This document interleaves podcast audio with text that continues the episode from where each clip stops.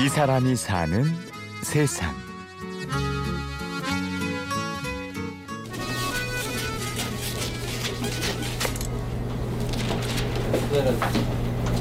이제 옷을 피팅 작업을 하기 위한 걸 만드는 거예요. 이제 가봉이죠. 재단을 해가지고 옷을 손님들한테 이제 임시적으로 한번 입혀볼 수 있는 그 피팅 작업을 하기 위해서 그 옷을 만드는 거예요. 이곳은 서울 동묘에 있는 한 양복점입니다. 양복점 주인이라 하면 나이 지긋한 기술자를 연상하게 되는데요. 황상현 씨는 44살. 이 업계에서는 신세대 양복 기술자입니다. 제가 양복점은 3대째 운영하고 있고요. 그리고 제가 이 양복점을 입문한 지는 20년 됐습니다. 그러니까 저희가 1961년에 처음 양복점을 오픈했고 할아버지 하시고 아버지 하시고 그다음에 이제 제가 3대째 이어받고 있습니다. 상현 씨가 이 일을 시작한 건 대학교 2학년 때였습니다. 기성복이 들어오면서 아버지가 하던 가게가 점점 사정이 어려워지던 때였는데요. 겨우겨우 버티던 아버지는 어느 날 상현 씨와 동생을 불렀습니다. 그때 95년도였거든요. 이제 아버지가 저와 동생을 불러가지고 직원들을 다 내보내고 이제 가족이 해야겠다 인건비를 줄이기 위해서 동생은 죽어도 못합니다. 근데 저는 워낙 어렸을 때부터 옷에 관심이 많았어요. 그래서 저는 전혀 어색하지 않고 제가 한번 해보겠다고 단 조건을 제시했어요. 제가 하는 대신 제가 하는 경영에 아버지가 타치를 하지 말아달라. 그랬더니 워낙 그때 아버지가 급하셨는지 그렇게 하겠다고. 그래서 이제 제가 이제 95년도부터 이제 시작을 하게 됐죠. 경영학과에 다니던 상현 씨는 그 길로 패션 학원에 등록을 했습니다. 멋부리는 건 좋아했지만 옷을 만들기 위해서는 전문적으로 배워야겠다고 생각했기 때문이죠. 학교 공부하랴, 디자인 공부하랴, 장사도 하랴. 몸이 10개라도 모자랄 지경이었지만 그래도 힘든 줄 모르고 했습니다. 그 당시 때는 저희가 원단을 하기 위해서 오전에 시간 새벽에 막 그러니까 학교에서 유명해서 잠자는 학생. 교수님들이 다 이해를 해줬어요. 워낙 제가 장사 그때 하는 걸 알았기 때문에. 또 여기 매장에 나오면 정신없이 막 그 당시 때는 막 10시 11시까지 하다 보니까 근데 그게 너무 행복했어요. 그 순간이. 그러다 보니까 이게 참 뭐랄까.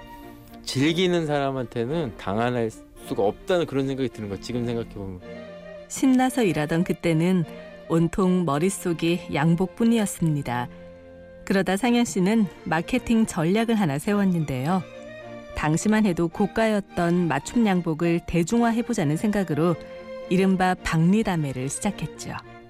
바깥에다가 뭐 40% DC 이런 프랜카드를 붙여가지고 한번 시작을 하게 됐어요. 그랬더니 어40% 하니까 한번 한 번씩 이제 들어와 보고서 제가 이제 그 당시 때 디자인을 배웠기 때문에 절대 똑같은 디자인 안에서 한 번 맞춰 가신 분들한테 다 디자인을 컴퓨터에 기록을 해가지고 두 번째 때 틀리게 그때 이제 이런 것들이 반응을 보이기 시작한 거. 어 맞춰도 훨씬 기성복보다 멋있고 가격도 기성복보다 더 싸고 디자인도 이쁘더라. 자기가 원하는 디자인 다 해주니까 그러다 보니까 이제 사람들이 점점 모이기 시작하고 그렇게 조금씩 자리를 잡아가던 어느 날 생각지도 못한 위기가 찾아왔습니다.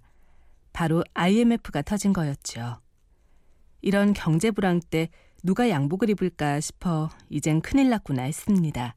그런데 IMF 때 그때 대박을 친 거예요. IMF가 딱 터지니까 사람들이 어떤 소비에 대해서 움츠려들기 시작한 거야. 그래서 비싼 양복 하던 사람들이 저렴하고 잘하는 데를 찾기 시작한 거야.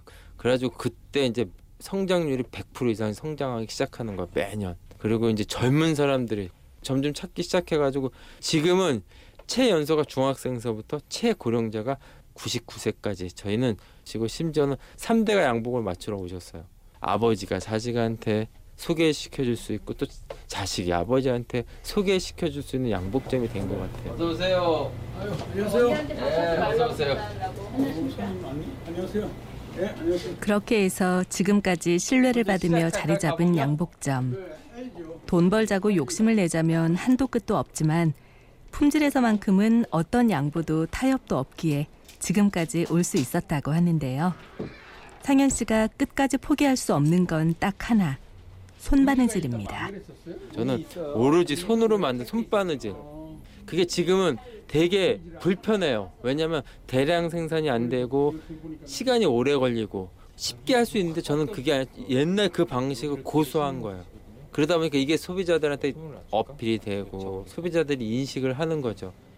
아들이 이 일을 해서 4대까지 이어간다면 좋겠지만 지금은 소질이 있는지 지켜보고 있는 중이라는 상현 씨. 사실 상현 씨의 꿈은 다른 곳을 향하고 있습니다. 우리나라 양복 기술자들의 손바느질 실력은 세계 어디에 내놓아도 손색이 없다는데요. 그래서 양복의 한류 바람을 일으키는 것. 그것이 양복만 알고 살아온 상현 씨가 이루고 싶은 꿈입니다. 제가 이제 좀 이렇게 외국에 나가서 나가면 이제 양복을 보거든요. 정말 우, 우리나라 양복이 세계에서 정말 알아줘요. 그 기술이 손기술이 그렇기 때문에 어떤 양복의 한류를 만들고 싶어요. 그 세계 사람들이 우리나라에 지금 중국 사람들, 일본 사람들 많이 오잖아. 오면은 딱 맞춤 양복하면 한국이다. 그걸 세계적으로 알려가지고 여행 오면은 맞춤 양복 한 번씩 딱 해갈 수 있게 어떤 그런 걸 정말 하고 싶어요. 이 사람이 사는 세상. 최재미 구성의 신소영, 연출 최우용, 내레이션 아나운서 류수민이었습니다. 고맙습니다.